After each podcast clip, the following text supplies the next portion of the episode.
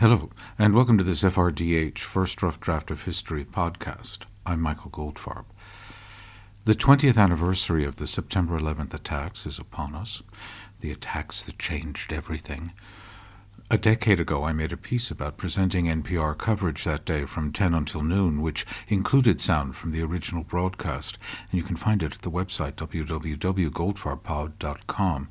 It's one of the best things I've ever done, and I urge you to give it a listen. But for this anniversary, I want to return to the phrase, this changes everything, and look at the way the destruction of the World Trade Center specifically changed things here in London.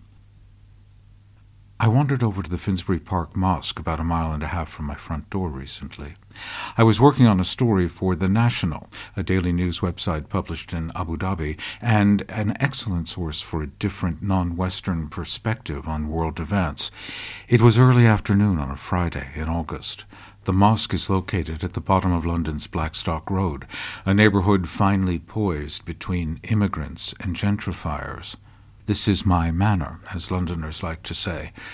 The immigrants are from Muslim countries, and shopkeepers were lowering shutters and making their way towards the mosque. It was Friday. In Kabul, this same day, Friday prayers were conducted against a background of fear and chaos as thousands surrounded the airport trying to escape the new Taliban regime, and I wanted to talk to some Finsbury Park worshippers about it. Outside the Cafe Salam, fifty meters from the mosque's entrance, four men were having a chat. I butted in. Have you been following what's going on in Afghanistan this week? They looked at each other, were silent. Then the youngest of the men said, Dramas keep happening in the Middle East. Oh, where are you from? I arrived from Algeria in 2006. Do you mind if I ask your name? Silence. Abu. The men looked at me and laughed. Oh, come on, it's Abu something. Abu Biden, said the oldest of the four. I persisted with the Algerian. You don't have children? Yes, I have children. My name is Yaqub. I came here in the back of a lorry from Algeria. I have a lot of help when I get here. I get my education. This country is good to me. The streets were remarkably empty. Twenty years ago, the scene at Friday prayers would have been completely different.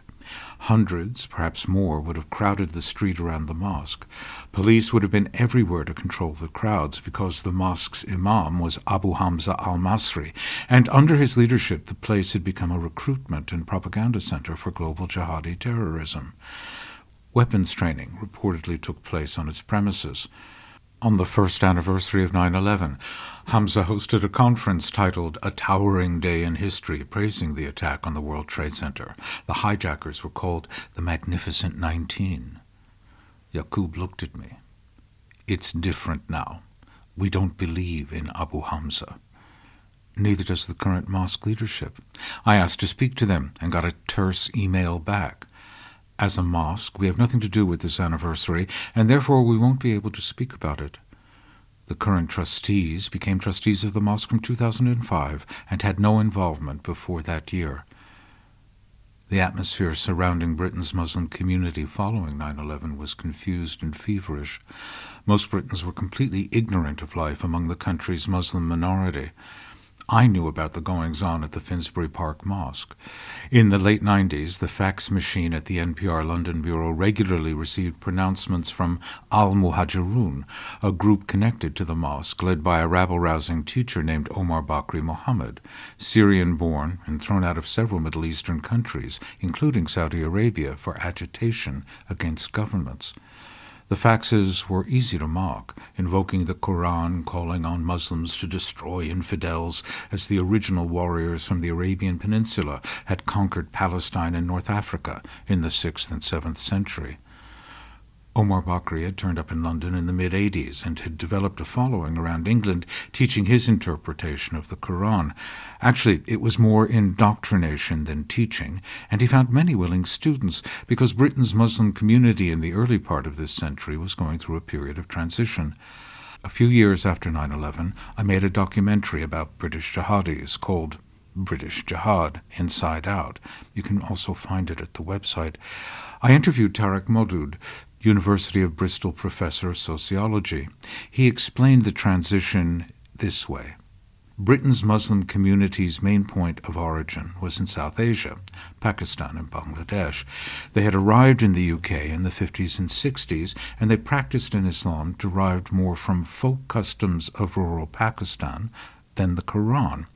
Their educated children began reading the Quran for themselves, but in English, and they saw critical differences in their parents' practice and what they understood the Quran was saying for many children of immigrants, there was the inevitable dynamic of second generation psychology, a sense of alienation from being neither entirely British nor entirely Pakistani. Adding to this sense of alienation was the fact that Britain was undergoing a new wave of Muslim immigration. The new arrivals came from North Africa, usually for political, not economic reasons.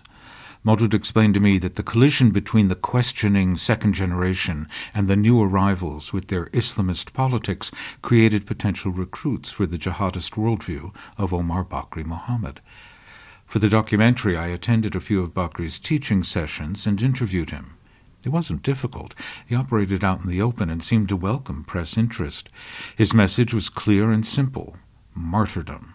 Self sacrifice operations were the highest calling for a Muslim.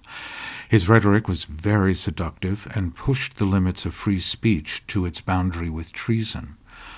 I asked him about the irony that he couldn't speak so freely in Saudi Arabia or Syria. He gleefully agreed. The teacher saw it as a religious test for Britain and the West. You have your own religion, he said to me, which believes in freedom and democracy. I benefit from that, no doubt about it, but I don't give it any legitimacy. Now, if you're going to stop me speaking, I have defeated you ideologically because you don't practice what you preach, and that's what I want to prove. It's really catch 22. His stay out of jail card was what he called a covenant of security, a promise his acolytes gave not to commit acts of terror inside the UK the country that had taken them in. That ended on the 7th of July 2005 when 52 people were killed in a series of suicide bombings in London. The four terrorists were killed as well. Their leader had links to Bakri and al Muhajirun. In one of the little mysteries of that time, Bakri was not detained following the attacks. A month later, he left Britain for a holiday in Lebanon. His residence status in the UK was terminated in Lebanon. Eventually, he was thrown in jail. So here we are, 20 years later. The radical preachers are in prison, Abu Hamza in the U.S., Omar Bakri in Lebanon. An associate of theirs, Anjem Choudary, has only recently been released from a British jail and had a ban on public speaking lifted. Periodically, their baleful work explodes, like a World War II bomb discovered under a London building site. A lone wolf attacker drives into a crowd or stabs some people to death on a London bridge or murders an off duty soldier. Invariably, they have a connection to Bakri and al Muhajirun. So, Muslims in Britain are still stigmatized by the radical preacher's activities. I got back in touch with Tariq Modood. He sent me an email. The level of publicly expressed hostility to Muslims is much greater, and that's recorded by all surveys. There's a lot of racism on social media. Islamophobia in mainstream media is much higher. He adds, linked to this is the surveillance and regulation that Muslims are subjected to, not just by the security services, but in schools. He then put me in touch with a lawyer, Tufyal Choudhury, who works with younger Muslims. He told me for them, 9 11 is ancient history. A more recent event occupies their minds the Syrian civil war. Events in Syria threw renewed negative focus on the community when reports of young British Muslims traveling to Syria to fight with ISIS emerged. Most notorious were Mohammed Emwazi, aka Jihadi John, seen beheading American journalists James Foley and Steven Sotloff in ISIS held Syrian territory.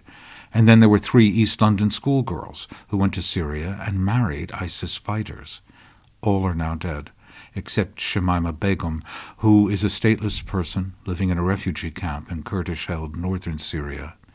Choudhury adds, the younger generation are far more politically engaged because they have to be.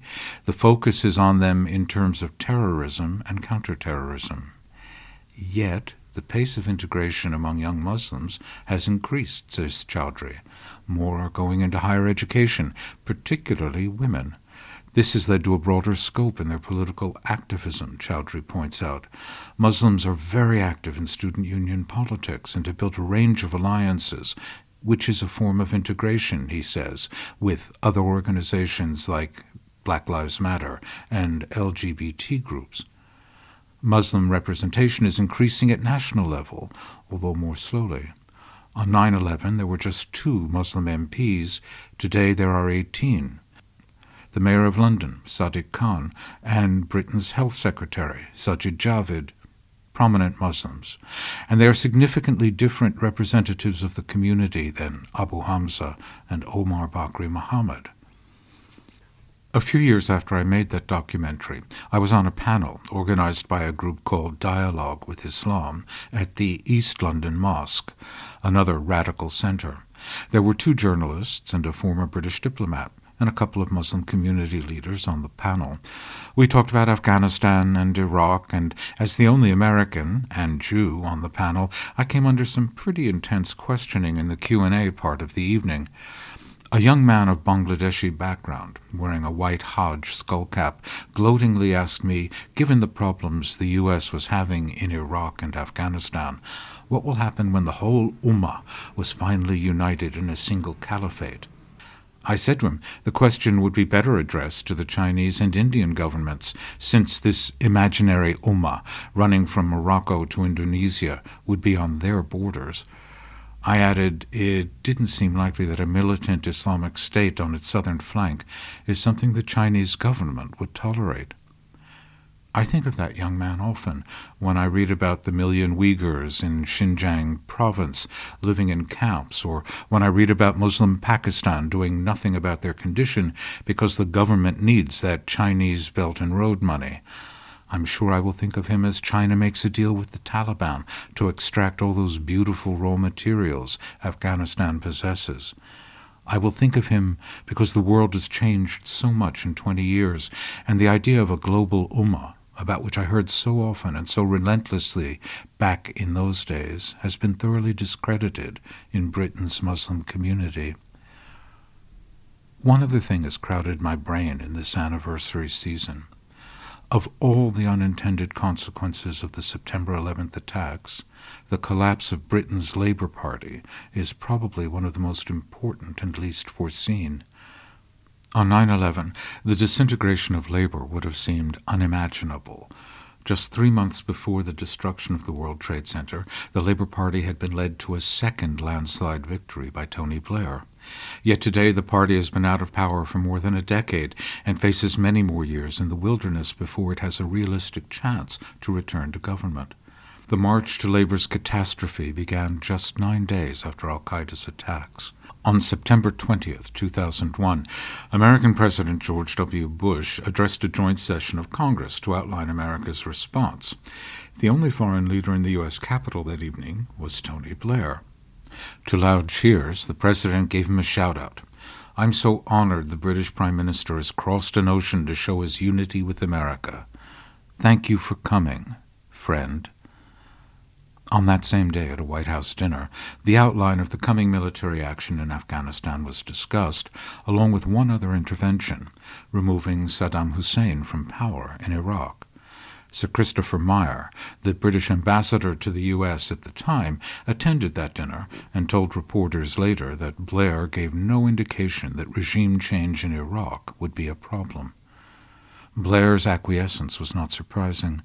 In April 1999, the Prime Minister had given a major speech in Chicago in which he said, War is an imperfect instrument for righting humanitarian distress, but armed force is sometimes the only means of dealing with dictators. He mentioned two dictators by name. One of them was Saddam Hussein. The other dictator was Serbian President Slobodan Milosevic. As Blair delivered the speech, NATO planes were bombing what was still called Yugoslavia, including the capital Belgrade, to force Milosevic to remove his troops from Kosovo. The bombing campaign was successful. Robin Lustig, who at the time was one of the BBC's main news presenters, pointed out to me that the former Prime Minister shared with Bush a quasi messianic worldview. He felt he had been put on earth to fight evil. I spoke with Robin recently, and he remembered I interviewed him and asked, What do you say to people who call you Bush's puppet? And Blair answered, It's worse than that. I agree with him. In any case, after the September 20th meeting in Washington, the events were now linked the 9 11 attacks and the invasions of Afghanistan and Iraq. The Labour Party rank and file membership really was never wholly aligned with Blair's worldview. The grassroots were not reflexively pro American, they were inclined to pacifism and genuinely socialist. Blair was not a socialist, and he was pro American, and, as was clear from the beginning, he had no problem using Britain's military force, usually in collaboration with the American military, to rid the world of evil. Blair was in many ways more popular with Britain in general than within his own party. But electoral victories can paper over a lot of cracks. Even after it became clear that the American and British occupation of Iraq was heading for failure, Blair won a third election in 2005 with a working majority of 66. When he stood down in 2008, fulfilling a long standing agreement to let his Chancellor of the Exchequer, Gordon Brown, become Prime Minister, he went without a word of apology for following Bush into Iraq and Afghanistan. Both conflicts were still going on and clearly had not succeeded. Blair and all those associated with him became poison in the Labour Party. And yet, with all the division within Labour and the fact they'd been in government for 13 years, which is really quite a long time in the British system, the Conservatives did not win the 2010 general election a coalition government was formed between the Conservatives, led by David Cameron, and the Liberal Democrats, led by Nick Clegg. Gordon Brown stood down as Labour leader. The contest to replace him was between the Miliband brothers, David and Ed. David was regarded as the more capable of the two, but he was closely identified with Blair, so he never stood a chance. Ed Miliband moved Labour back towards its more socialist, pacifist roots. His most notable act was to lead a parliamentary vote against joining the U.S. in bombing Syria after its president, Bashar al Assad, used chemical weapons against his own people. After the UK declined to join America in military action, President Barack Obama decided not to use force against the Syrian leader. In the 2015 general election, the Conservatives finally won a straight victory over Labour. Miliband resigned and the party selected Jeremy Corbyn as leader. Corbyn fully returned the party to its status quo before Blair. Anti Americanism and pacifist socialism had been Corbyn's essential worldview for 50 years. A key part of that worldview was the European Union was a tool of global capitalism. When Cameron called a referendum on Britain leaving the EU, Corbyn was exactly the wrong person to use his position as party leader to convince Britons to vote Remain. The country voted for Brexit by a small majority. Corbyn led Labour to its worst electoral defeat in 85 years. Corbyn would not have happened without Blair's Iraq folly. That's the view of Robin Lustig, and I completely agree. Blair and Iraq led to Ed Miliband and Syria, and then Corbyn and Brexit. How different Britain would be today without 9 11 and Blair in charge, committing the country to fight alongside America, come what may. Today, the Conservative Party, led by Boris Johnson, a man as manifestly unfit to be Prime Minister as Donald Trump was to be President, has an 80 plus seat majority in Parliament. The Labour Party still remains split over the Blair legacy. Owing to the peculiarities of the British electoral system, historical precedents say it will take at least two more elections for Labour to overturn the Conservative majority. The next one is scheduled for 2024, and under the Fixed Term Parliament Act, it could be another five years after that before another is held. The Conservatives have been in government since 2010, and there's a good chance they will still be there at the end of this decade. This country's parliamentary system of government does not work when the opposition is so weak. When Osama bin Laden gave the green light for the 9 11 attacks, his target was America. He could never have thought that their success would lead to twin wars in Afghanistan and Iraq, and that the Iraq War in particular would lead to the destruction of the Labour Party and turning Britain into a one party state. And that's all for this FRDH podcast. Please visit the website, listen to that 9 11 10th anniversary piece. There's a lot of good music in it. And while you are there, make a donation to keep the podcasts coming. Thanks.